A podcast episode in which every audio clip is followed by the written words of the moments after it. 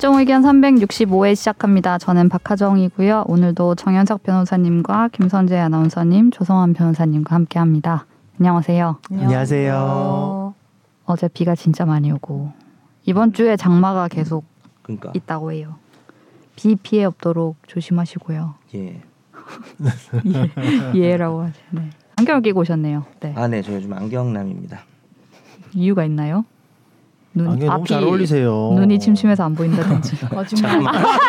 너 시작부터 거짓말로 지금 하루를 오늘 아까 제가 안경 끼었다고 안경 바뀌셨는 줄 그때 알고. 잘 어울린다고 안 하고 방송 맞아. 들어와서 아, 아까는 방송- 잘 어울린다고 안 했어. 아까 그 얘기를 하려고 했는데 예. 제가 그 계속 안경이 바뀌셨다 말씀 드려가지고. 그거냐 아니면 이제 어. 방송에 들어와서 칭찬을 해준 거냐 아니면은 방송용으로 지금 갑자기 방송용이지. 방송용. 전혀 아닙니다. 잠깐만 너무 잘 어울리신다. 근데 그거보다 너희 성환 어 성환이를 제외한 네. 대접해주는 용. 너희 둘은 계속 성환이를 네. 의심하는 거 보니까 네. 잘안 어울린다는 소리잖아 지금. 아니야 잘 어울려요. 오늘 또 면도를 지저분하게 안 해가지고 죄송합니다. 이렇게 꽃받침 자세로 네. 수염을 별로 가리고 계속 별로 방- 지저분하지. 않아요. 아 지금 제가 이게. 하루 이틀 된 거거든요. 매일 해야 돼서 면도를. 진짜 그것도 그걸 하세요. 레이저. 아, 레이저 하기도 좀 너무 늙지 않았나 싶어가지고. 아 면도 맞아. 레이저요? 제모 제모 제모. 제모. 아, 나게 제모. 하는. 늙, 아. 늙다뇨. 하던데? 그런 게 어딨어. 저는 그냥 안 제모. 아니 죄송. 너무 옛날 개그네. 이런 게 어떻게 생각날까? 너무 신기해. 아니 옛날에 했던 개그야 한 10년 전에. 네. 제모 안 하냐 그래서 안 제모 이렇게. 힘내시고요. 네. 열심히 하시고. 나는 바람이 될 거야. 아 야인 시대. 생각나서 예, 야인이군요. 예. 죄송합니다. 어떻게 한 줄 어때 보였냐고 얘기해야 되는데 너무 음, 너무 대화가 어, 이상한 데로 어. 흘러가 버렸어. 비가 와서 그런지 좀 꾸덕꾸덕하고 왜 우리 하정 기자님이 좀 오늘 좀 다운이 돼 있네요. 차분합니다 오늘. 음. 그래요. 오늘 중요한 일이 많기 때문에 차분한 마음으로. 아 중요한 일이 많아요. 네. 뭐 어떤 일들인지 물어봐도 될까요? 아 오늘 뭐 누구 어, 또 만나러 가야 되고 어디도 갔다가 음. 뭐 오늘 동선이 좀 길 예정이어서. 아 그래요? 네. 뭐 멀리까지도 가십니까? 네. 어디요? 그러니까 물어봐도 돼요? 경기도 모모시에 가야 되는데. 아? 아 네. 너무 동선 긴 것도 아니네. 그러니까 재판 저 동- 동대구 예정돼 있습니다. 동대구. 아 진짜? 어, 대구 구치소. 아, 구치소. 재판 아니고? 예. 저희 지난주에 만났죠? 아니구나. 지난주 아, 이제 중간에 그 만나가지고 그 전주에 오. 만나 예. 그렇죠. 그래서 왜 아, 한 열흘 오랜만이다 정도. 생각한 음. 게 그것 음, 때문에 맞아요. 지난주 수요일. 맞아요. 그게 이제 우리가 방송 하고도 막 좀 진행이 되던데.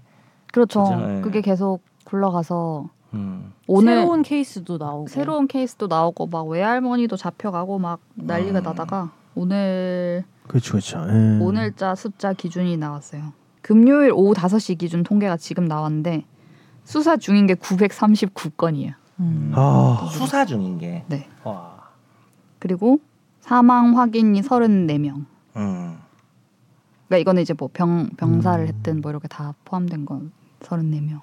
제가 어제 그 뉴스를 이 내용인지는 잘 모르겠지만 네. 뭐 지나가는 뉴스 살 지나가는 게 네. 영화 여기에 집행유예가 나왔다는 뉴스가 하나 지나가던데 음.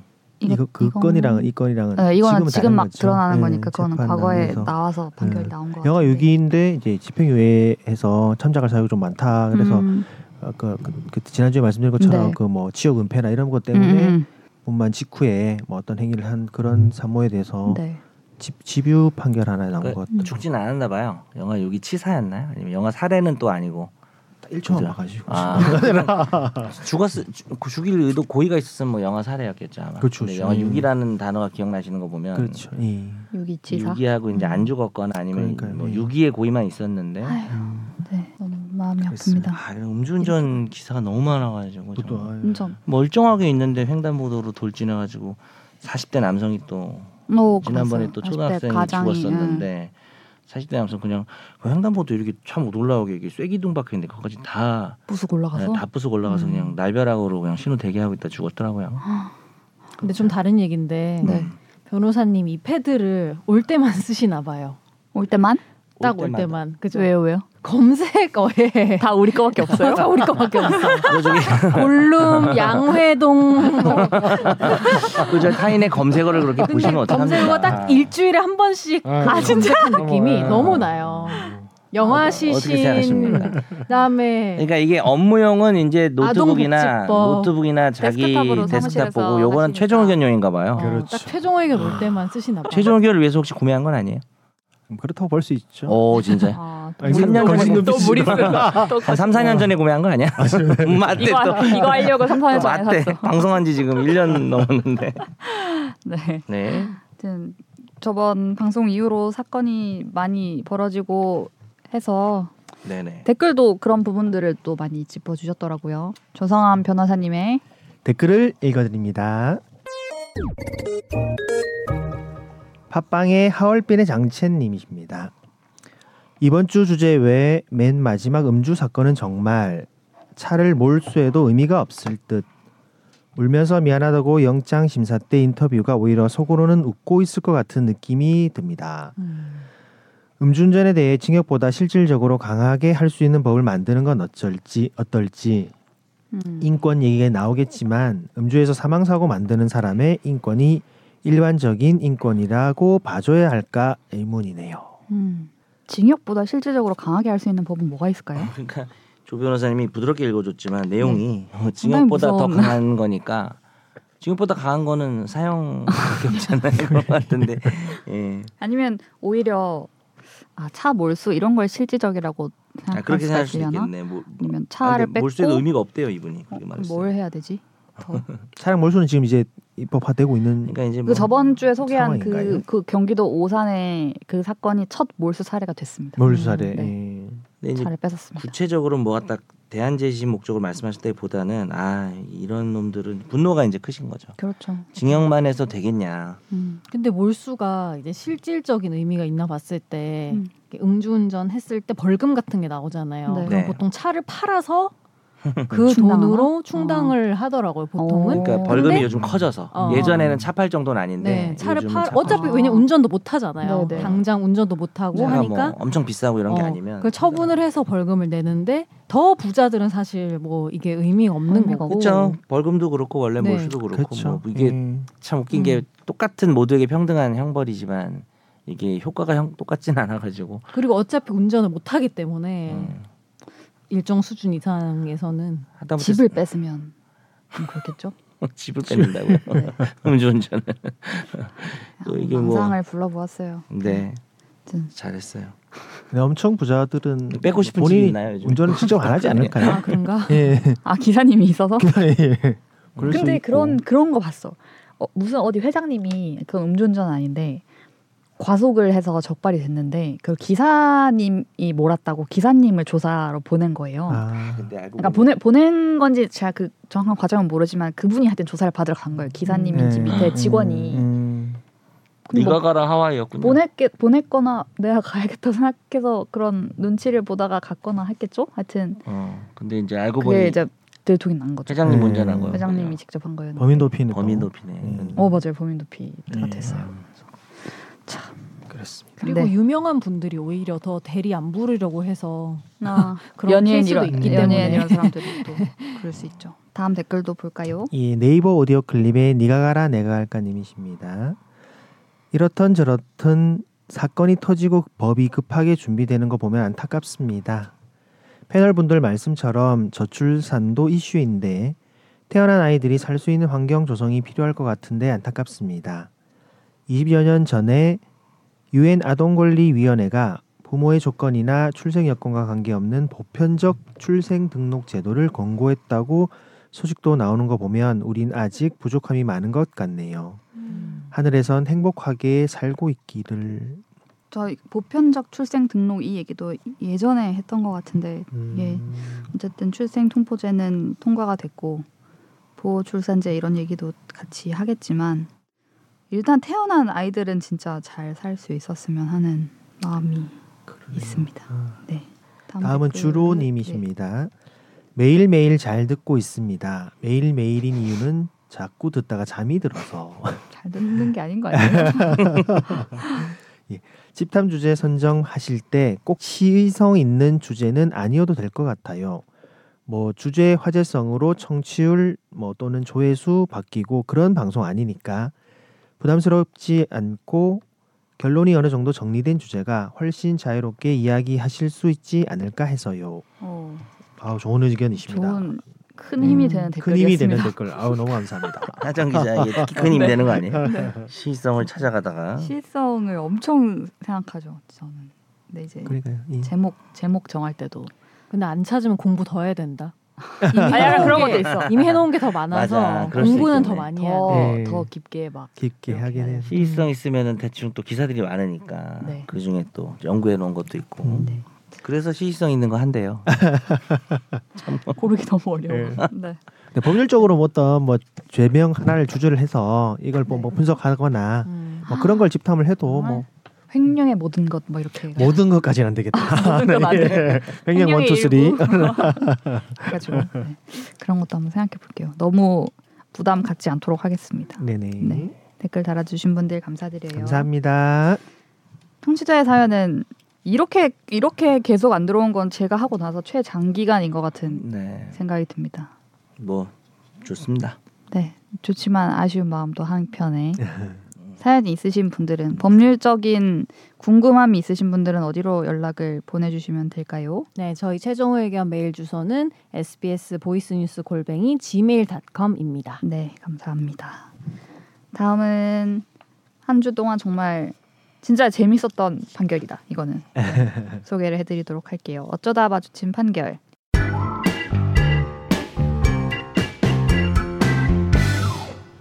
A 씨는 경남 김해의 한 중학교에서 역사 과목을 가르치면서 중학생 비양에 대해서 학생들에게 너희는 비양이다. 왜냐하면 못생겼으니까 등의 발언을 해서 정서적 학대 행위를 한 혐의로 재판에 넘겨졌습니다.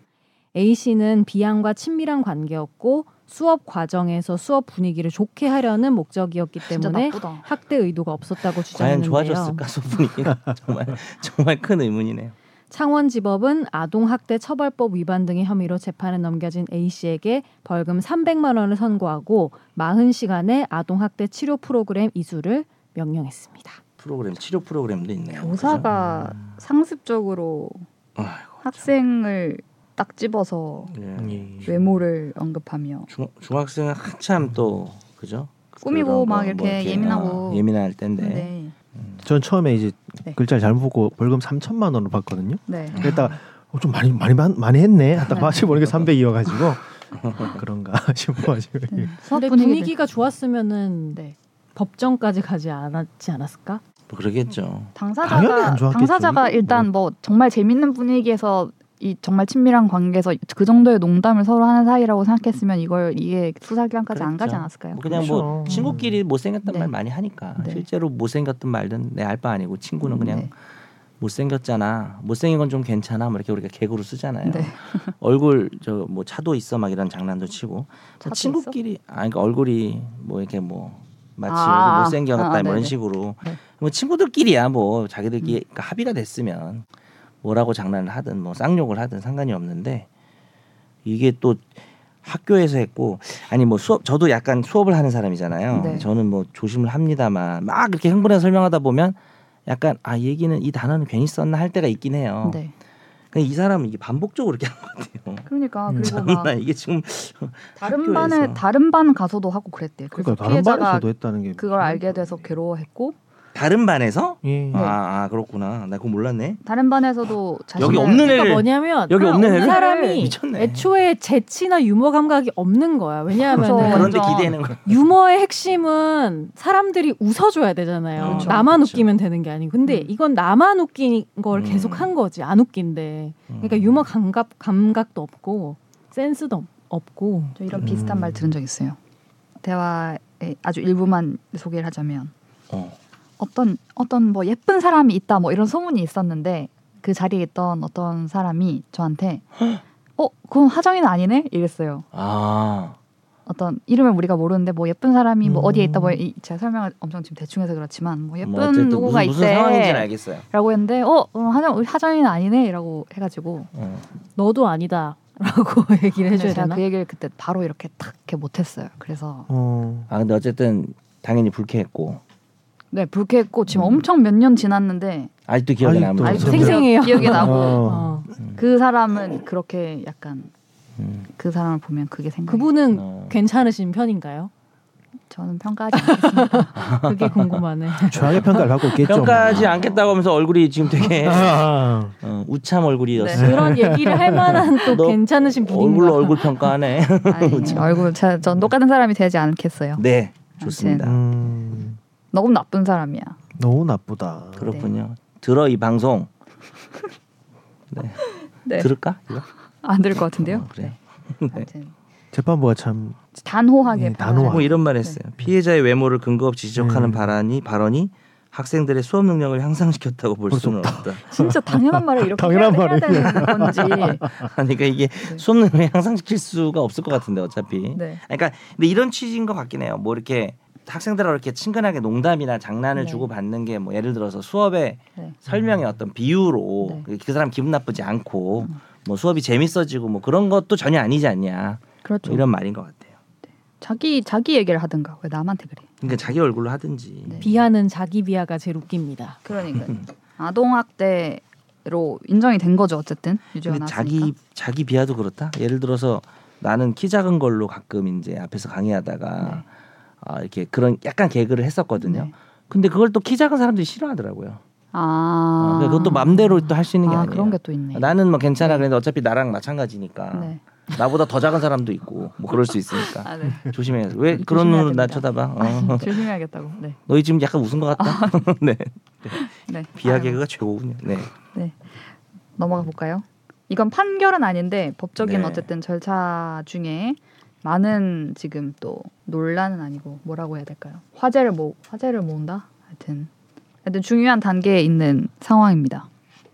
제3자 변제 해법을 거부한 강제징용 피해자의 배상금을 공탁하려고 하던 정부의 시도가 광주지법을 시작으로 수원지법, 전주지법, 수원지법 평택지원 등에서 불술이 되고 있습니다.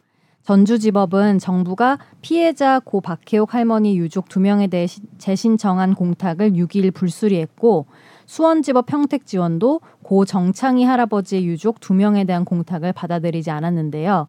법원은 모두 피해자 측이 제3자인 행정안전부 산하 일제 강제동원 피해자 지원재단에 의한 변제에 반대하는 의사를 명시적으로 밝혔다는 점을 이유로 들었습니다. 당사자가 불허 의사를 표시하면 제3자가 변제를 할 수 없다고 규정한 민법 제469조 등이 근거가 됐는데요. 외교부는 불수리 결정이 형식적 심사권만 가진 공탁 공무원의 권한 범위를 벗어난다면서 이의 절차를 밟겠다는 입장을 밝혔습니다. 네. 저희가 강제징용 사건 얘기를 하면서 그죠. 지금 어쨌든 정부가 만든 재단 강제동원 피해자 지원 재단에서 그런 배상금을 드리겠다라고 하고 있고 네. 그거를 이제 명시적으로 받겠다라고 하신 분 외에는 지금 공탁 법원에 이제 맡기는 거죠 그런 금액을 네.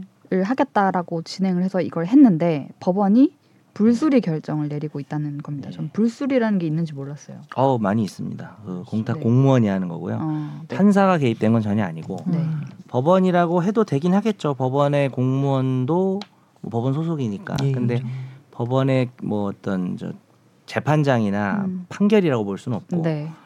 일단 뭐 지난번에도 했지만 법리 정리만 빨리 해보면 그 제3자의 변제에 대해서는 일단 가장 큰 오해가 이게 이항이라고 자꾸 오해하시는데 이 469조 이항이 이해관계 없는 제3자는 채무자의 의사에 반하여 변제하지 못한다. 이거는 뭐 정부가 뭐 이해관계가 없다고 볼 수는 있는데 이거는 채무자의 의사에 반해서 변제할 수 없다는 거니까 채무자. 어, 채무자는 사실 일본 정부죠. 그러니까 우리가 예를 들어 아. 공탁하는 거 일본이 하지 마 어, 네. 이러면은 못 한다는 건데 이 사건과 아무 상관이 없는 조항이다. 어. 어, 전혀 상관이 없고 이 항은 네. 1항의 이제 핵심이 이거예요. 당사자의 의사 표시로 제3자의 변제를 불허할 때는 네. 제3자는 변제할 수 없다. 요걸 가지고 이제 공탁할 수 없다. 이렇게 말할 수 있거든요. 음. 지난번에 집탐했는데 아마 다들 까먹으신 것 같긴 한데 아니요. 그, 그때 어, 말씀하셨잖아요. 기억나시죠? 예. 그러 그때 이 얘기도 했어요? 맞아요. 하셨죠. 했어요. 했어요. 이게 아, 근데 이게 좀 법리적인 걸 헷갈리는데 음, 이 얘기를 꼭 하셨더니 그래서 일. 일, 일 반론적으로는 당사자의 말씀이시죠. 의사 표시로 불허할 때는 못 한다라고 하면 우리 둘이 이런 거 하지 말자고 합의한 경우에 못 하는 아, 거로 기억났어. 일반적으로 야, 해석해요. 알았어. 기억났어. 그래서 네. 제가 제가 그동안 법을 보고 이렇게 적용하고 공부해 온 바로는 일단 그래요. 그렇죠. 음. 네, 그렇게 해석해 버리면 피해자분들하고 뭐 일본하고 야 이건 남이 갚지 많기로 하자라고 합의한 적은 없기 때문에 정부가 이제 공탁을 하는 걸 사실 막으면 안 된다는 결론이 도출됐는데 네. 보기에 따라서는 이 당사자 의사 표시로 불허한 때라는 말이 일방적으로 그냥 그 채권자 입장에서 그러니까 피해자분들이죠 싫어 네가 갚지 마 얘가 갚아야 돼라고 일방적으로 말해도 그것도 갚으면 안 된다라고 포함된다고 해석해 버리면 네. 이번 불수리 결정이 맞는 거죠. 그러니까 이번에 이제 그러네요. 공탁소에서는 아 이거는 채권자, 채권자라고 이제 피해자죠. 채권자가 싫다고 하면 남이 변제를 못 한다는 건데 분명히 말씀드릴 수 있는 건 정확하게 이렇게 규정이 돼 있지는 않고 그렇죠. 음.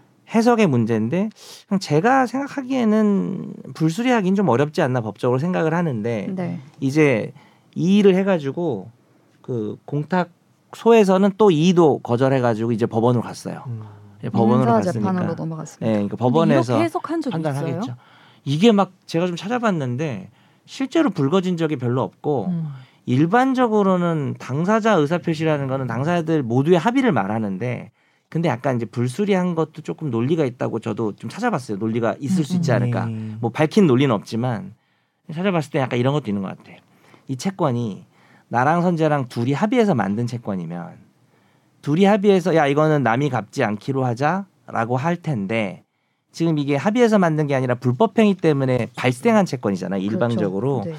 그러면 불법행위에서 피해자 의사가 중요하기 때문에 피해자가 싫어라고 하면 제3자가 못 갚는 수도 있겠다 라는 생각이 요즘 좀 제가 새로 들었어요. 그러니까 기존에 방송할 때는 그러니까 이건 이념을 떠나서 저는 아시다시피 국제법적으로 저는 방법이 없다고 생각하는 사람이라서 음. 네. 저는 정부가 공탁한 게 맞다고 생각하고 음. 뭐그 정부가 이렇게 왜 공탁했냐 일본이 갚도록 해야 된다라고 비판하는 사람들도 음. 뭐 지난 정권에 그 지난번에도 얘기한 것 같아요. 일본에서 국제 중재를 제안했을 때 지난 정권에서 쌩깠어요.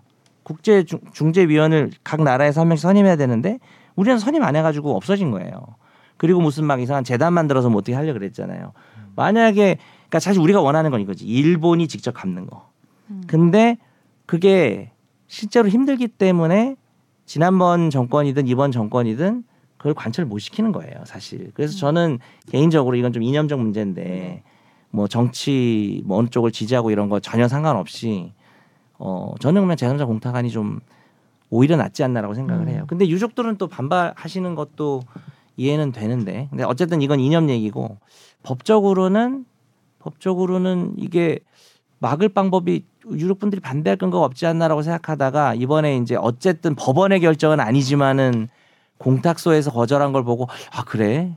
어머 오늘 좀 그냥 말도 안 되는 짓을 하진 않았을 것 같아서 좀 찾아보니까 그런 논리가 있을 것 같아요. 그냥 생각을 해본 건데 아까 얘기한 것처럼 합의한 거는 제3자 변제 금지를 합의로 정하지만 한쪽에서 일방적으로 가해해서 피해를 봤을 때는 제3자 변제 금지를 피해자가 의사 표시할 수도 있지 않을까.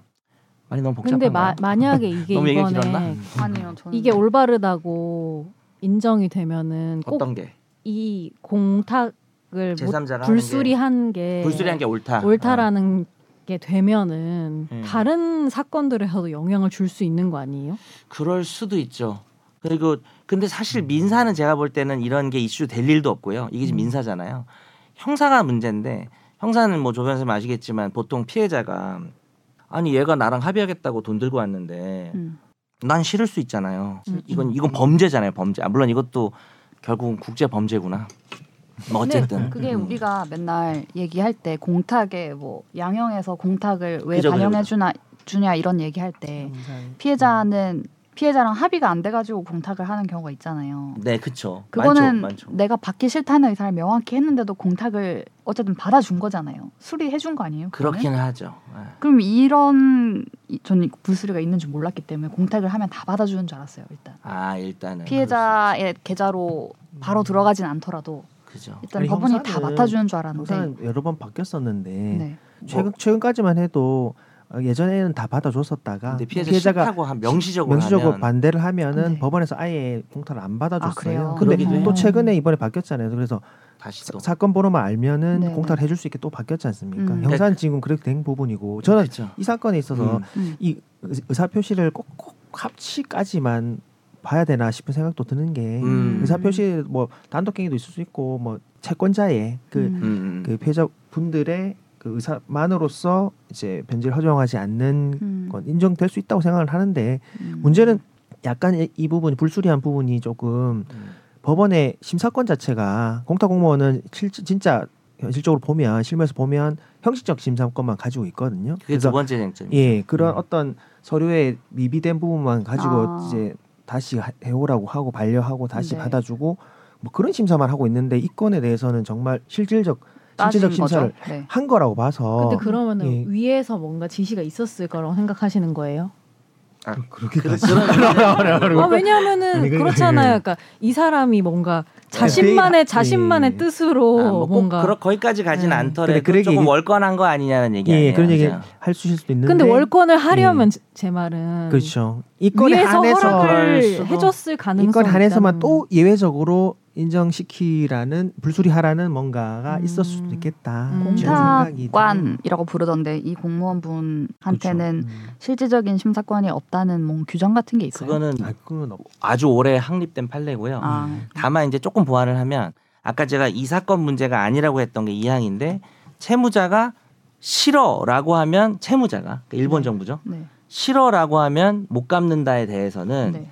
규정이 명확해서 예를 들어서 우리나라 공- 공탁하려 그러는데 일본 정부에서 싫어라고 말했으면 네. 그 정도는 공무원이 심사할 수 있어요. 형식적 심사로. 어 싫다고 음. 했으니까 싫다고 하는 거는 그냥 그렇죠. 법적인 해석이 아니잖아요. 네. 네. 근데 이제 이 조변님 말한 거랑 관련해서 아까 제가 말한 우리가 논의 있었던 거 있잖아. 1항에서 당사자의 의사로라는 말이 음. 어 서로의 합의냐 예. 일방적 의사냐가 논란이 있는 상황에서 이제 공탁관이 과연 그걸 판단할 수 있냐가 또두 음. 번째 논점이긴 합니다. 근데 이게 한 명 공탁관이 그렇게 한 게 아니고 지금 네, 연달아서 전국에, 전국에 다 있습니다. 전국에서 네. 다 그렇게 네. 돼버린 통일적으로 네. 이제 하- 진행되고 근데 그럴 같긴 해요. 그럴 수 있다라는 거는 뭔가 어떤 가이드라인이 있었 가이드라인이 없진 않았을 것 그러니까 같다는 그 느낌? 꼭 나쁜 의미의 가이드라인이 아니라 아, 그러니까 예, 누가 예. 뭐 내, 압력이 압력이 뭐 지금 윤석열 음. 정부인데 뭐 압력이 압력이 내려왔다기보다는 본인들이 실무 처리할 때 음. 좀 그동안의 관례를 종합해서 나름대로 권한 행사를 하는 어떤 묵시적인 평행 행, 행동이 있지 않았을까. 광주지법이 제일 먼저 그러니까 서로 때. 담합을 했다는 게 아니라 음. 아 이건 당연히 이래야지라고 음. 하는 네.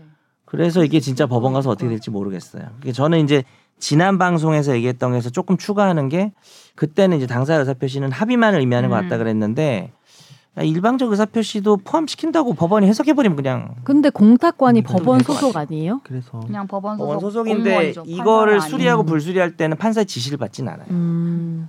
판사한테 가서 물어봤나? 이거 어떻게 할까요? 밥 먹으면서 알아서 해. 네. 광주지법에서 제일 먼저 나와서 대대적으로 불수리가 됐다 막 보도가 음. 됐고 음. 불길처럼 그 뒤로 들불처럼. 이제 외교부가 그러니까 이 재단이 각 전국에 있는 법원에 이렇게 여기 여기 넣었는데 이제 전부 다 하나 둘 다. 불수리 불수리 막 이렇게 다 나온 거거든요. 음. 그러니까 뭐 광주지법 걸 보고 오 그래 저렇게 그럴 수 있지라고 하면서 공탁관이 이렇게 했을 수도 수도 있을 있고. 것 저게 같고 가능하구나. 어 저게. 되는구나 나도 저렇게 공감해 뭐 이렇게 했을 수도 음. 있고 아니면 정말 독자적 판단. 대법원이 아니 그러진 않죠. 네 그거를 뭐 그럴 가능성은 없습니다. 뭐 네. 법원에서 야 너희들 음. 불수리 저는 뭐 그럴 가능성 네, 그렇게까지 법원이 그렇게까지는. 그럴 그러면 가능성 없다고 최초로 봅니다. 누군가가 의지를 가지고 했는데 하니까, 음, 저게 되는 거였네. 그러니까 이게 이러면서 된다고 이러면서 그냥 다 나도 불수리, 동의해 이러면서 불수리 불수리 음. 불수리 지금 이의 신청이 들어가서 그것도 불수용이라고 하나 보죠. 그래서 이걸 재판으로 넘기니까 공탁관이 이의 신청이 들어왔는데 아 그러네 다시 고칠게 이렇게 하지 않고 그냥 재판 진짜 본 재판으로 넘겼더라고요. 참고로 요거는 법원이 주체긴 하지만은 뭐 행정처분에 가까운 거죠. 어찌 보면은 음. 그 그죠 그렇게 그치. 봐야 되겠죠. 예, 근데 예. 이제 판사가 내리는 판결이나 결정을 이제 봐야 되는데 음. 불수리한 걸 그냥 그대로 놔둘지 음. 다 그냥 아니라고 할지는 네. 야 이거 근데 그럼. 통합해서 판단하는 거예요? 여러 군데 거. 아니요 아니요 각, 광주에서 각 법원별로 광주 거만 합니다. 법원별로 아. 그러니까 법원별로 사실 엇갈리지 않으려는 법은 없죠. 엇갈릴 수도 있죠. 그러네요. 사실은. 아, 지금 판사가 다르니까. 대법원 근데 그 판사를 좀 받은 눈치 분이 거 15분인가요? 뭐라고? 뭐라고요? 이 제3자 변제 관련 대법원 네. 확정 판결을 받으신 분이 15분이고 음. 11분은 수용했고 음. 네. 네네 분에 분. 대해서만 네, 네. 이 그죠, 그죠. 불수리가 된 네. 네 군데가 나오는 네. 네 군데만 딱인 거네요. 근데 네 군데에서 예를 들면은 음. 다른 세 군데가 다 아. 합당하다. 그런 그럼 어떻게 하냐? 라고 다 했는데 올라오면 대법원에서 한 큐에 정리합니다. 아. 어차피 대법원으로 다 모이기 때문에 네. 대법원은 이제 한 큐에 다 불수리 혹은 뭐 음. 수리 뭐 이런 식으로 정리하겠죠. 개별로 보지 않아요? 개별로 보는 사, 사건마다 개별로 보는 건데 이거는 이슈가 똑같기 때문에 쟁점이 음. 다를 수가 없어서 올라오면 음. 다 올라올 때까지 기다렸다가 어, 이렇게 이- 같이 유족 분들도? 단, 네 분이 단체적으로 하지 않으셨 단체 음, 행동을 음. 하지 않으셨을까요? 우리는 음. 반대한다 이렇게 의사를 하지 않으셨을까? 정말 역사에 남을 이야기들인 것 같습니다. 그러네요. 이런 일이- 예언을 한 거죠. 공탁법 어, 재벌집 막내 아들에서 뜬금없이 음. 공탁법 책을 들고 어. 나오질 않나. 와, 이렇게 다 중요한. 것이었으니. 네. 자신의 복선이- 결말은 예언을 아. 못한 거 아니에요? 드라마의 결말만큼은 역시 사람은 한치 앞을 가까운 건못 모른다. 가까운 건. 스스로의 운명은 어, 몰라. 남의 보고 운명은 우리가 내년 일 있어. 정도 본 거예요. 네. 도주의. 음, 네. 오랜만에 또 우리 조. 변호사님. 또주의. 잘한다. 내 손주다. 너무 목맨 거 아니에요? 목맨 도주. 나 무서워. 필이 거의 울고 있어. 아 무서운 오일남인가? 오일남.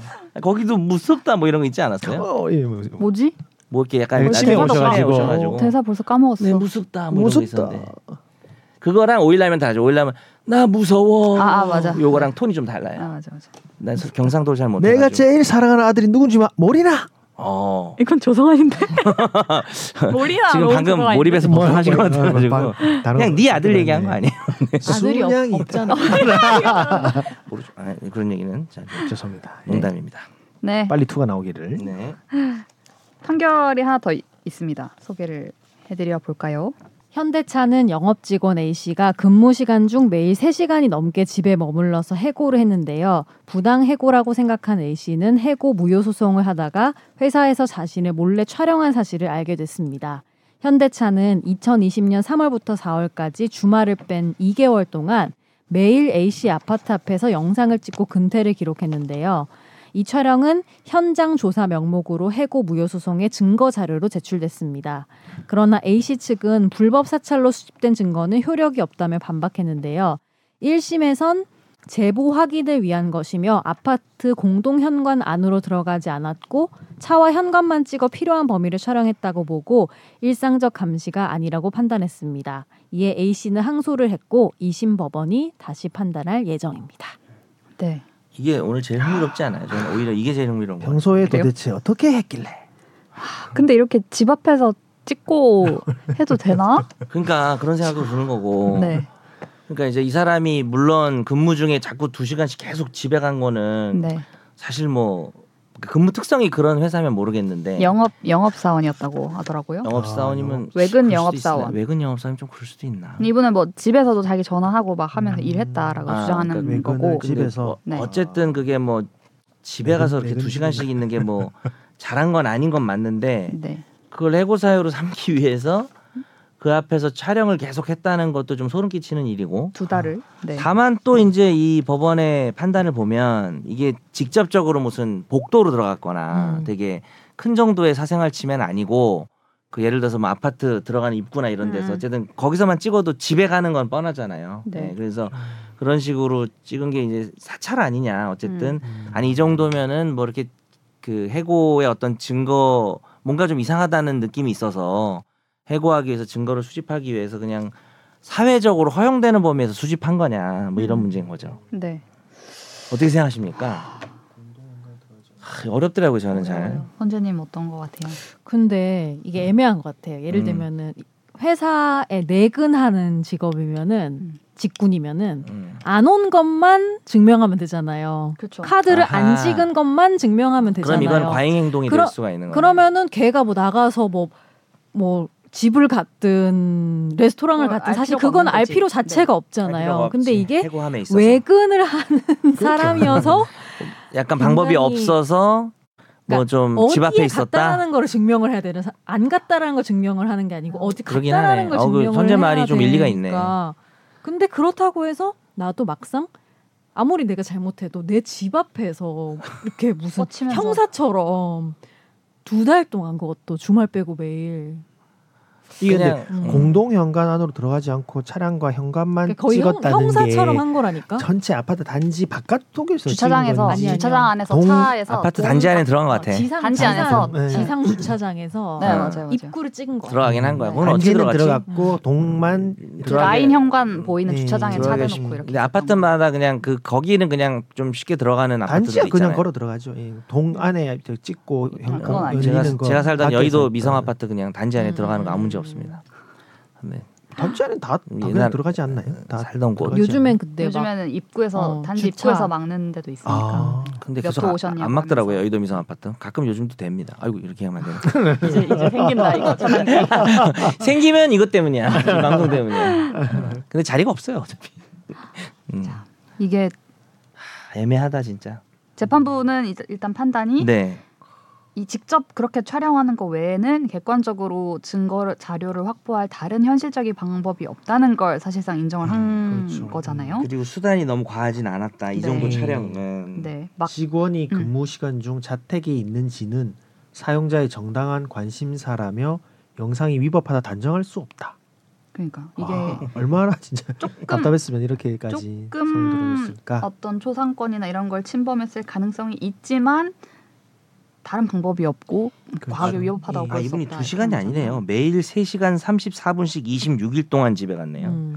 어, 생각보다 크네요. 그러면 이게 네. 평균 된 것 같아요. 3시간 34 24분이. 그러면 예, 34 선호 분은 시간을 계속 어떤 그냥 때는 뭐 대여섯 시간도 있고 어떤 때는 한두 시간 만에 나오고 이랬을 수도 있는 거고. 그래서 출근해서 9시 출근해서 이제 10시 집에 나 슬슬 나와서 네. 11시 집에 들어가서 거의 오후 3시쯤 나와서 한번 그냥 잠깐 거래처 찍고 사무실 들어갔다가 뭐 이런 형태로 8시간 근무인데 3시간 반이면 뭐 절반 정도 되시긴 한데. 아 근데 뭐 모르죠. 또 점심 시간 포함해서 이렇게 집에 머물렀다는 건지 그건 모르겠어요. 음. 그랬다, 그랬다는 것 같아요. 아 그러면은 뭐 그럴 한두 시간 정도일 수 있겠죠. 근데 궁금한 게 이런. 외근이 많은 직업들은 어떤 식으로 그럼 근태 관리를 하지? 그러게. 사실상 약간 사각지대가 있을 수밖에 없는데 그러니까 일일이 막 체크할 순 없고 그러니까요. 그렇지. 저는 맨날 외근하는 사람이지만 결국에는 그러네 그러네. 결과물을 볼 수밖에 없는 결과물을 그렇죠. 보는 거죠. 예. 네. 그러니까 뭐 사우나 같은 데 가서 좀 쉬었다 나오고 싶을 것 같기도 하고 그, 그 남자들 사우나 좋아. 아니 예를 들면은. 뭐 사실은 마음만 먹으면은 네. 카페 가서 커피 네. 한잔 시켜놓고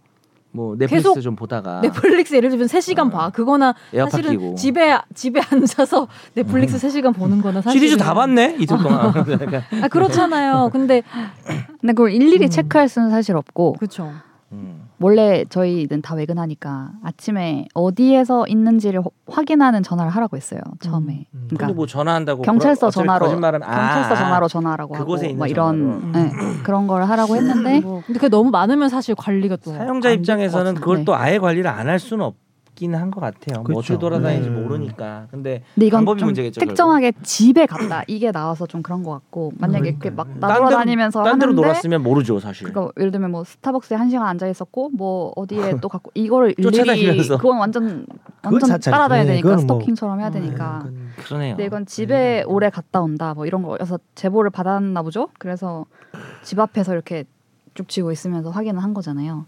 집에만 안 가면 되겠다.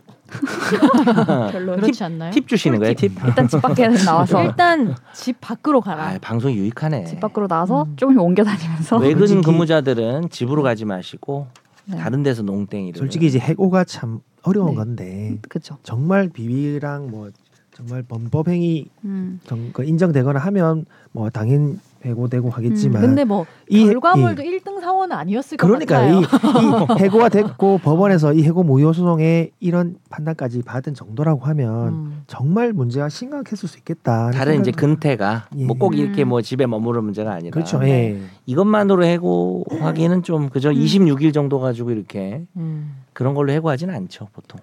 네. 근데 아무튼, 어쨌든 음. 결과는 그렇고 쟁점은 남네요. 어떻게 봐야 될지 저 잘 모르겠습니다.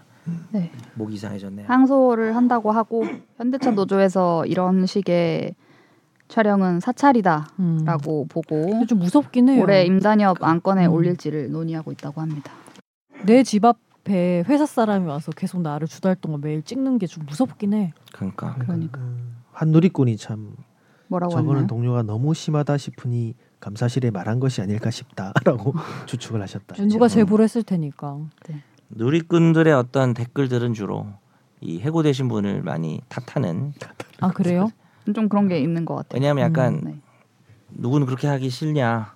집에 갔다 오고? 뭐 나도 좀 그렇게. 집에 가서 쉬고 싶다. 음, 그러니까 이런 게 이제 약간 오히려 네, 같은 피- 누리꾼들이 다 사장님은 아닐 거 아니에요 그죠?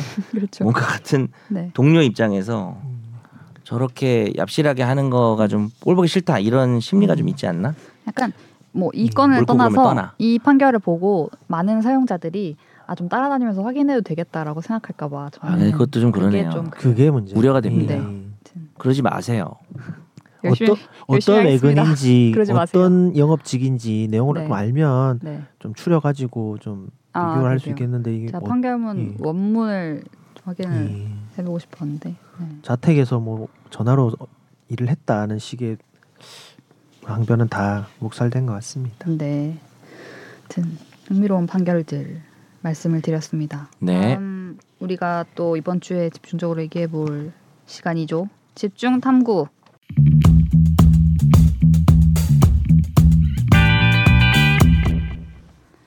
이 얘기를 예전에 한번 했었다가 다음에 한번 해요 하고 그렇죠. 좀 까먹고 예. 있었던 것 같아요. 네. 부산 돌려차기 사건 때 네. 피해자 A 씨가 여러 언론 인터뷰에서 이런 얘기를 했었습니다. 내 사건인데 많은 내용을 언론 보도를 통해서 알았다라는 거였는데요.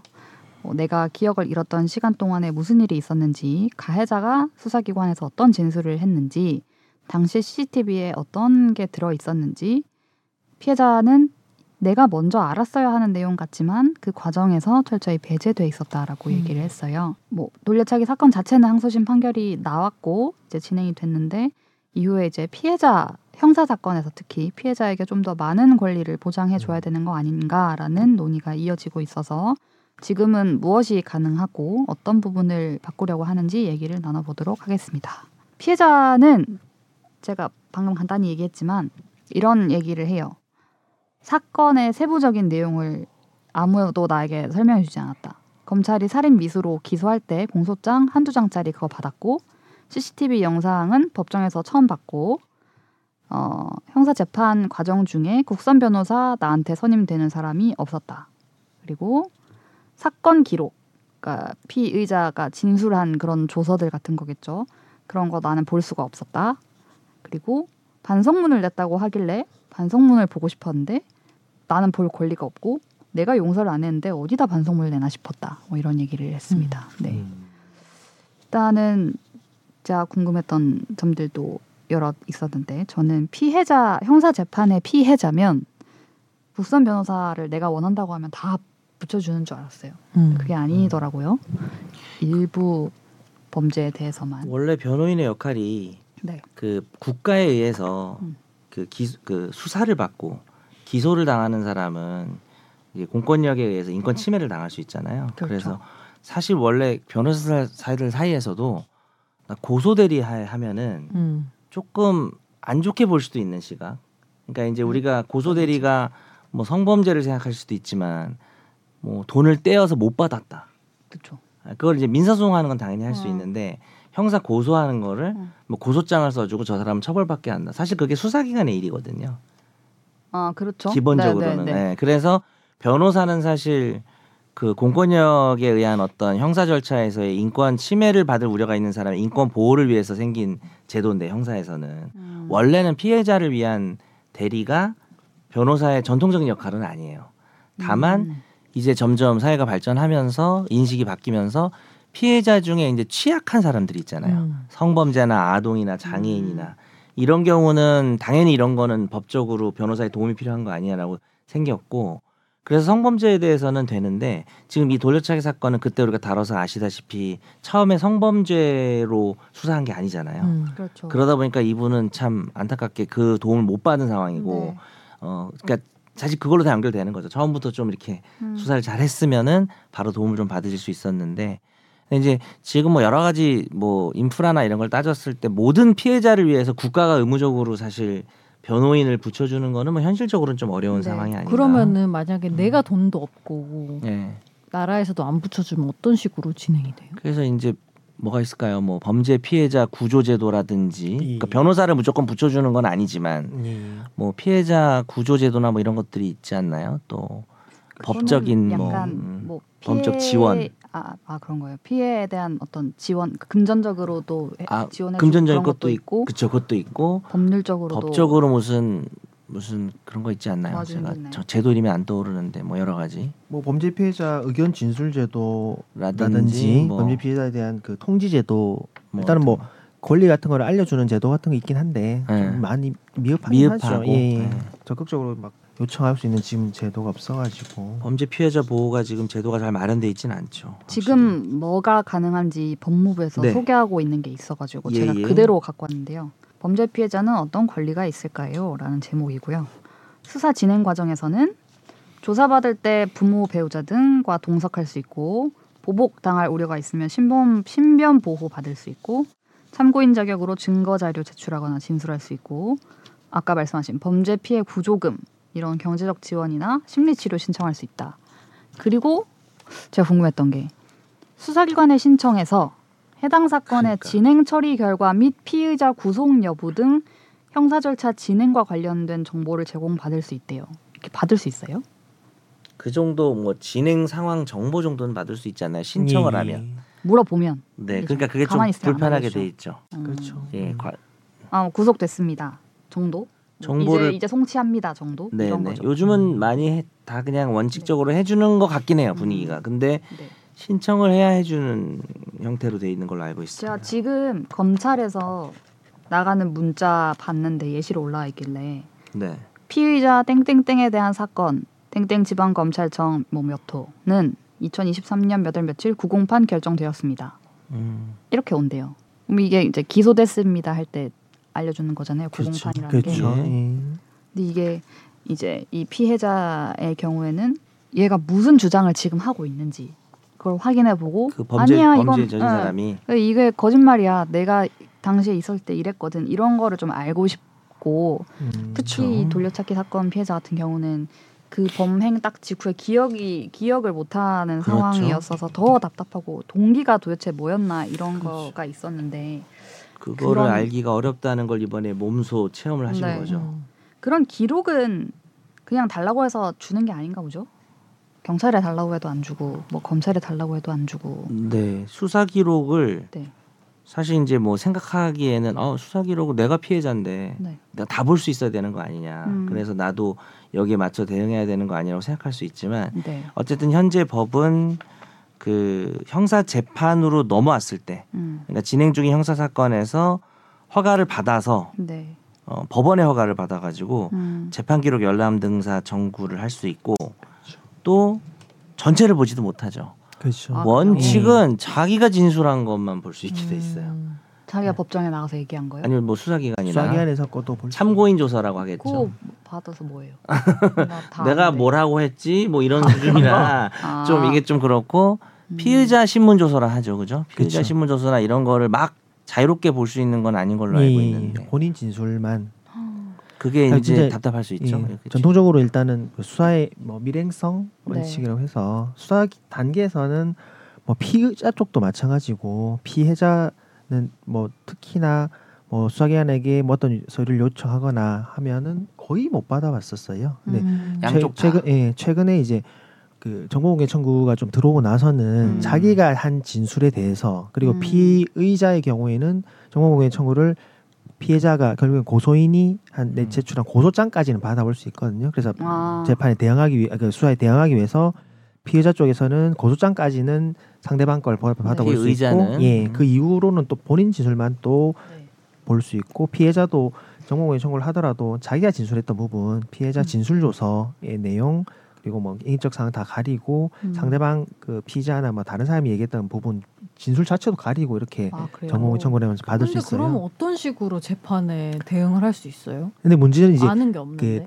수사 단계에서는 또 그게 또 일리가 있는 게 수사기관이 조사를 해서 뭐 어떻게 정보가 나가면은 그게 다시 뭐 피해자한테 사용되거나 해서 음. 수사가 조금 뭐랄까 방해받거나 이런 부분 그게 남한테 때문에 나가면은 전 그럴 수도 있다고 보는데 예. 당사자인데 그거를 유출을 하고 이런 가능성이 유출- 낮지 않나? 그래서 아까 그 음. 정 변호사님께 말씀하셨던 것처럼 형- 음. 공판에 들어가면 그게 음. 증거 개시 정- 제도라고 해서 음. 영미법상으로도 뭐 디스커버리 제도라고 해서 일단 증거를 재판 시작하면서 서로에게 공개를 음. 해서 재판을 동등한 상태에서 진행하게 한다. 딱 시작할 때 예, 딱 공판 오픈하는 제도가 예, 그. 전에는 예, 그 전에는 그렇게 전통적으로 예, 전통적으로 해요. 조금 그러니까 막혀 사실 있었어요. 이 피해자 같은 경우에는 지금 의식을 잃어가지고 네. 영문도 모르고 도대체 수사를 잘하는 건지 음. 저 새끼는 뭐라고 얘기를 했는지 수사기관에서 네, 네. 막 답답해가지고 보고 싶으셨을 것 같은데 일단은 재판 개시되기 전에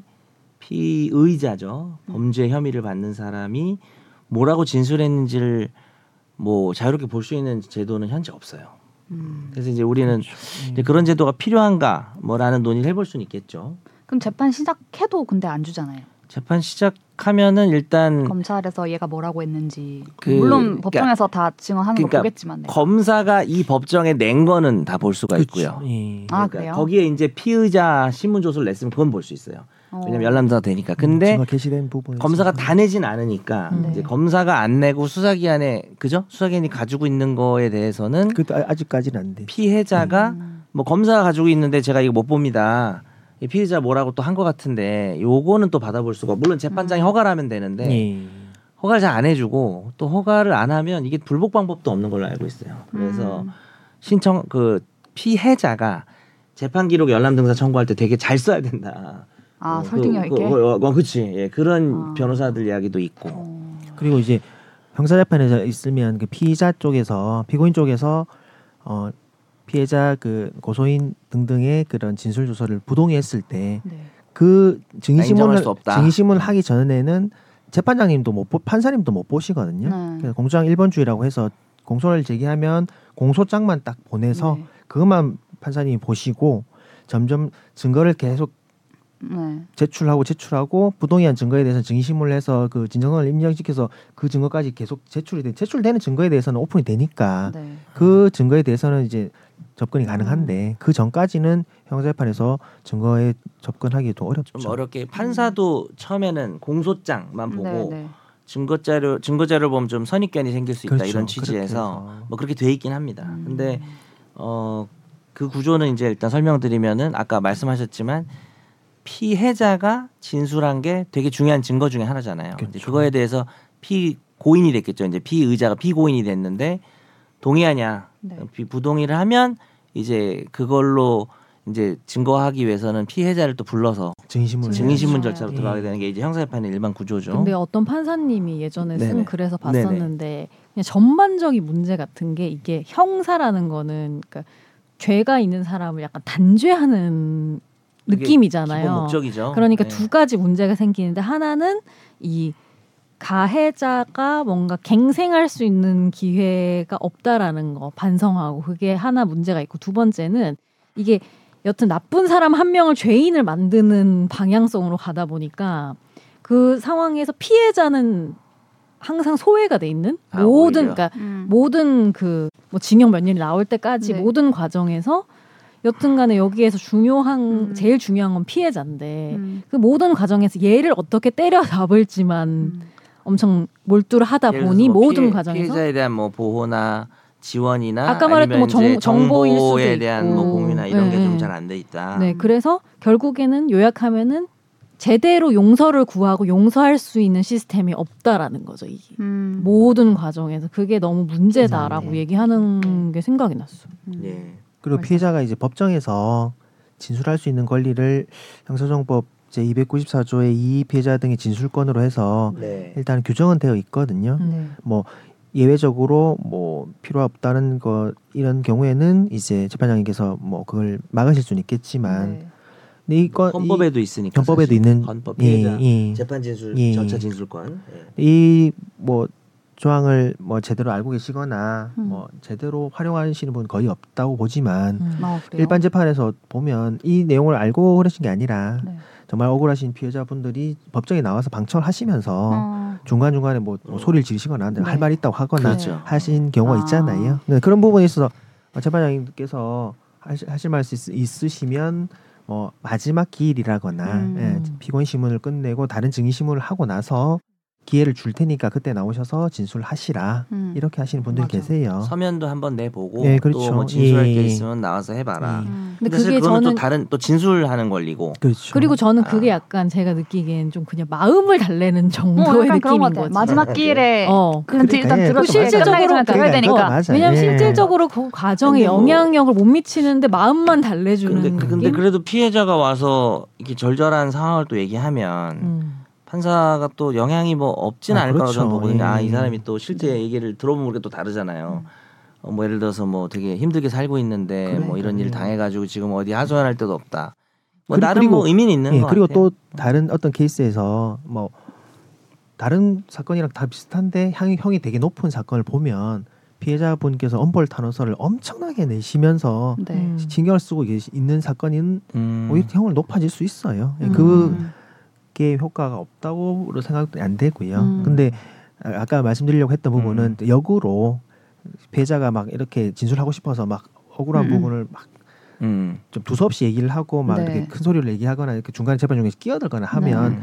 재판장님이 오히려 그걸 막고 막 못하게 하려고 하시는 분들도 있다. 그게 음. 좀 안타깝다. 그러니까 이 절차를 밟아서 오히려. 그, 뭐잘 내고 그렇지, 뭐 그렇지. 그렇게 하면 아, 좋은데. 그럴 수 예. 근데 저는 이게 기본적으로 아쉽더라고요. 직접 보복을 하지 않는 제도가 근원적으로 가질 수밖에 없는 문제라는 생각이 아 그렇잖아요. 왜냐하면은 내가 방청석에서 튀어나와가지고 그냥 확 그냥 그러니까 사실 그런 잡고. 것들이 현대에는 최소한 우리나라에서는 불가능하잖아요. 그러니까 계속 내가 뭔가 떨어져 있다는 느낌을 음. 아까도 얘기했지만 받을 수밖에 사적 보복. 없는 게 아닌가? 그러니까 근원적인 그 예를 들면 음. 나라에서 나를 대신해서 얘를 그렇죠. 벌 해 준다라는 그쵸. 그런 시스템 자체가 한계가 그렇죠. 있는 그렇죠. 거죠. 박찬욱 이- 감독의 핵심 주제 아니에요. 사적 보복이 복수가 어, 금자씨. 그만큼 금자씨. 중요하죠. 그런 형사 재판의 구조 자체가 검사 와 피고인이 싸우고 그렇게 되기 그렇죠. 피해자는 이렇게 보고 있는. 약간 그런 피고인은 느낌의 변호사가 도와주고 그렇죠. 음. 네, 어, 네. 이쪽은 국가기관인 검사가 네. 하는 거고 음. 피해자는 그리고 판사가 약간 있는 아까 거고. 뭐 선재 아나운서 얘기한 그게 바로 소외됐다라는 음. 표현이 좀 맞을 수 있다. 그렇죠.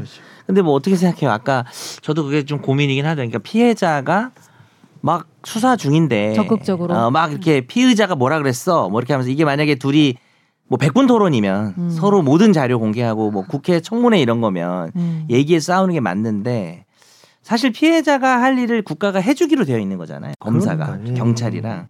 근데 이제 좀 못 믿어올 때가 많으니까. 그러니까요. 그리고 내가 불안할 때도 많고. 뭐가 어떻게 되고 있는지 모르니까. 어, 나중에 알고 보니까 모르니까. 이 처리를 이따위로 했어. 이럴 때도 많잖아요 네, 우리가. 그러니까 그러는 사실. 네. 답답하고 알고 싶고. 그러니까 사실 남의 일도 우리는 알고 싶은데.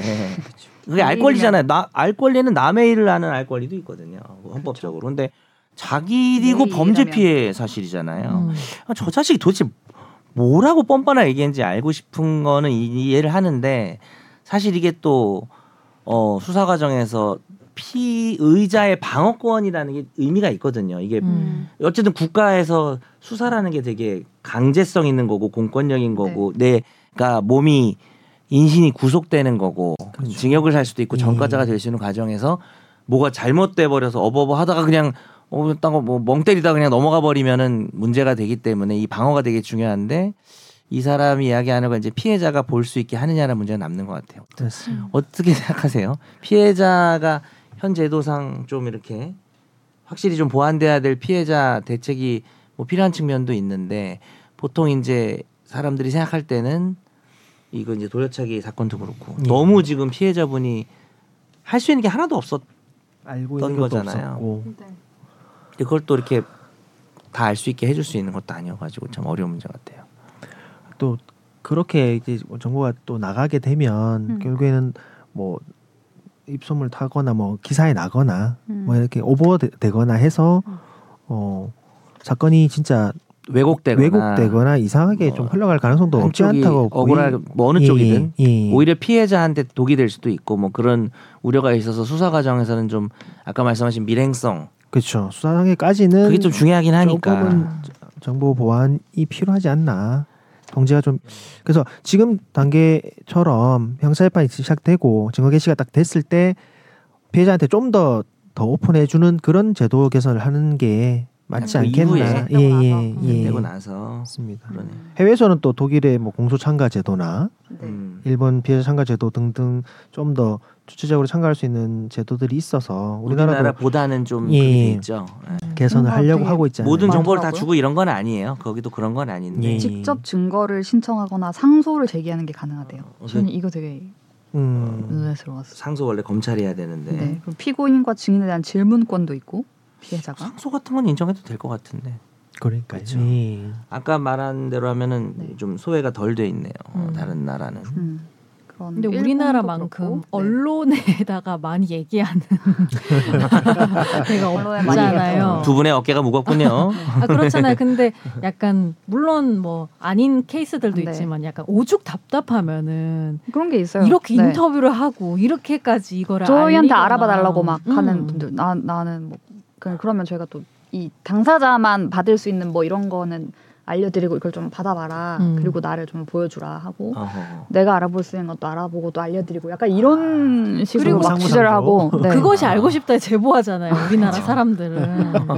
근데 알, 고 싶으시니까. 근데 뭔가 그 알, 피해자가 알고 싶은 그게 제대로 음. 충족이 안 되니까 사실은 그런 거잖아요. 맞아요. 방법이 없으니까. 음.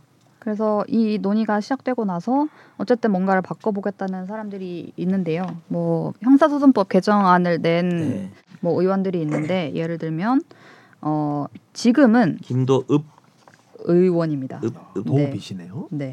이제 말 이름을 장난치셔서 아니, 아니. 말을 못해서 읍, 읍. 법사위원장일걸요? 아닌가? 아무튼 네. 피해자에 대해서 이제 검사는 피해자 또는 법정 대리인의 신청이 있는 때에는 뭐 공소 제기 여부, 재판 날짜, 뭐 피의자 피고인이 구속되고 석방되고 이런 것들을 통지하여야 한다. 이렇게 돼 있었는데 음. 이제 어떻게 바꾸자고 하냐면 검사 또는 경찰은 경찰도 들어갔어요. 검사 또는 경찰은 법정 대리나 피의자에게 이런 사실을 통지받을 수 있음을 고지하여야 한다. 일단 음. 그러니까 신청하면 알려주는 게 아니고 일단 이런 거 받으실 수 있어요라고 고지를 해놓고 이제 신청이 들어오면 그런 것들을 알려줘야 된다라는 하나를 더 만들었고요. 그리고 예. 송기현 의원 같은 경우에는 어 국선 변호사 아까 일부 이제 범죄에 대해서 할 수 있도록 그 법무부 내부에 규칙이 있었는데 이 부분을 아예 형사소송법에 규정하도록 하고 어 네 그래서 개별법에 이렇게 국한해 두는 게 아니라 일반적으로 국선 변호사를 범죄 피해자에게 이렇게 가까이 둘 수 있도록 하는 내용을 넣자라고 하고 있고요. 그 아까 제가 말씀드린 그 사건 결정 결과 통지 문구를 좀 더 이제 상세히 해서 보내겠다. 음. 대검찰청에서는 아 이번에 음. 그렇게 하기로 했어요. 네네. 그래서 7월 3일부터 한답니다. 음. 아까 이제, 아까 이제 하정 기자님이 읽어준 네. 거에 더해가지고 네, 귀하는 뭐 조금 약간 쉽게 네, 재판기일에 출석해서 피해 정도 등등을 의견을 뭐 진술할 수 있다. 뭐 사이트 주고 네. 여기서 재판 진행 확인할 수 있다. 뭐 네. 이렇게 피해자 진술 하고 싶으면 신청해서 할 수 있다. 뭐 이런 아, 내용들. 피해자 좀 지원센터. 전화번호 뭐 이런 것도 좀 자세히 들어가네요. 음, 네. 그러니까요. 그리고 피해자 의견 진술서 표준 양식을 만들어 가지고 뭐 지금 내가 뭐 경제적으로 어떤 상태인지 이런 것도 다 칸이 있고 음. 음. 그렇게 제출할 수 있도록 하는 서식도 만든다고 합니다. 아유, 그러니까요. 이 조금 더 변하고요. 내용이 늘, 네. 는다고 해도 알 수 있는 게 참 많아지고 네. 예, 아무튼 할수 있는 게 그러니까 많을 것 같습니다. 내가 따로 막 사전 변호인의 사님 해가지고 이거 막 챙겨보지 않으면 사실 908 결정되었습니다. 딱 이 문자만 받으면 그래서 이게 뭐 어떻게 된다는 건지 약간 이럴 수도 있을 것 같거든요. 그러니까 나그 자체로도 상세히 알려주고 모르시는 네. 많으신데 음. 저는 그 기록을 보게 해주는 게 나- 저는 진짜 중요한 것 같은 그 느낌. 기자라서 그런 거 아니에요? 약간 그런 거 같아요. 왜냐면 저는 뭐 하면은 그 기록을 봐야 맞죠, 맞죠. 그렇긴 뭐라고 해요. 이 주, 얘네가 무슨 주장을 하고 있고 그래 내가 맞는지 대응하죠. 아닌지 음. 막 이렇게 변호사 다. 되셨어. 아니, 그리고 군대에서 뭐 벌어진 일은 음. 특히 더 모르니까 군 검찰이 뭐 한 거 이런 거 줘서 그런 거를 이제 볼 수 있으면 사건에 굉장히 다가간 느낌인데 음. 이게 어쨌든 재판이 시작되고서 증거로 채택이 돼서 음. 재판정에서 왜 이- 이거 네가 말한 거 맞죠? 하고 이렇게 막 확인하고 넘기잖아요. 그러죠, 그렇죠. 그렇게 되면은 이제 볼 수도 있는 상황이라는 거죠. 아까 네, 말씀하신 그럼요. 게. 예. 그때는 음. 상, 피의자가 말한 것도 네. 그대로 올라오니까 네. 볼 수가 있죠. 그 전에 수사 과정 중 수사 자료를 이제 막 볼 수는 네. 없는 네, 네. 상태인 것 같고 아까 제가 뭐 이제 피해자를 위한 국선 변호인이 우리나라에 이제 특정 범죄에 대해 있긴 한데 음. 그러니까 독일 같은 경우에는 되게 넓게 인정이 돼 있네요. 네. 어, 저도 잘 몰랐는데 음. 좀 닮아가는 방- 당장 뭐 이렇게 갑자기 하기는 어려워도 좀 닮아가는 형태로 좀 폭, 넓, 폭이 네. 좀 넓어지면 범죄의 종류에 따라 피해자가 좀 취약할 수밖에 없는 것들 이미 음. 지금 성범죄랑 아동 장애인 범죄는 있는 것 같은데 뭐 네. 좀더 넓힐 수도 있을 것 같네요. 예. 선생님이 말한 것처럼 좀 더 내가 이 재판에 관계된 사람이라는 느낌을 주는 주체 뭐 네, 그죠? 뭐 완전 주체까지는 아니더라도 100% 주체는 내가. 예, 내가 막 증거 조사하고 이렇게까지는 못하더라도 나 빼고 진행되는 느낌은 받지 말아야 네. 하지 않나. 검사실에 자리 것 하나. 만들어가지고 계속 거기 예. 앉아 있어가지고 상황을 다 체크하면 좋을 텐데. 네, 그리고 아까 말씀하신 것할것 같네요. 중에 이제 네. 그 넓어진 그 국선 변호인 분이 이제 증거 보존 후 뭐 서류 등등을 등사, 일람 등사할 수 있다. 이 규정은 음. 뭐 피해자 관련된 내용이 아니라 모든 기록을 다 할 수 있다는 그런 취지로 들어간 것 음. 같습니다. 네. 예. 또 이제 개정이. 된다면 네. 네네. 이걸 좀 적극적으로 활용해 보신 분이 네. 후기를 알려주셨으면 좋겠다. 이런 제도 네, 어. 새로 제도가 생기면 네. 조 변호사님이 할 겁니다. 아, 저 국선 등록하도록 하겠습니다. 피해자 고소 고 피해자 고소 대리도 좀 하시긴 하죠. 가끔. 아 그럼요. 근데 주로 재산죄긴 하죠. 그렇죠. 그 주로 재산죄. 그러니까 사실 음. 약간 돈 받아주는 게 뭐 변. 아, 물론 이제 민사에서는 돈 받아주는 건데 원래 음. 형사에서 돈 받아주는 게 무슨 그러니까 약간 이런 거 있잖아요. 막 무슨 한글 아래 한글 이런 거 아니 아래 한글 뭐 소프트웨어 같은 거 기업에서 막 쓰면 쫙 내용 증명 달아가지고 네. 이거 물론 저작권 위반한 거 잘못하긴 한데 음. 이제 압박하고 음. 돈 줘서 합의 안 하면은 너희 너희 고소한다. 기업 어 망쳐버린다. 이걸 네. 이제 변호사들이 네. 내용 증명 써주는 사람이 많거든요. 어, 할말 한. 네. 갑자기. 네. 그래서 이제 얼마 받나요? 건 by 건. 우리 저도 그런 건 해본 적은. 없고 조 변호사님도 그런 건 안 하시는 것 같고 그거 하는 법인들이 따로 있는 것 음. 같아요. 근데 이제 그거는 이제 음. 소소하게 숫자를 많이 해가지고 그치, 그치. 버는 방법이죠. 근데 이제 그런 것도 만약에 무슨 되게 성적인 무슨 뭐 celeb이나 이런 사람 성적인 모욕적인 댓글 같은 거 모아가지고 쫙 보내고 음. 합의하고 뭐 이런 거는 좀 네. 필요한 일일 수 있는데 음. 약간 모르겠어요. 그거에 대해서 뭐 변호사들이 안 좋게 보는 시각이 좀 있는 것 같긴 하더라고요. 저는 뭐 강의를 하는 사람이라 잘 모르겠습니다. 네. 알겠습니다. 오늘 방송은 여기까지 오늘 길게 했네요. 예. 네 전해드리고 다음 주에 또, 또 신나게. 흥미로운 주제로 네. 찾아뵙겠습니다. 감사합니다. 감사합니다. 감사합니다. 나도 법률 전문가 세상만 사법으로 재밌게 풀어내는 여기는 최종 의견 최종 의견 최종 의견 최종 의견으로 오세요 본격. 법률 팟캐스트. 여기는 최종 의견.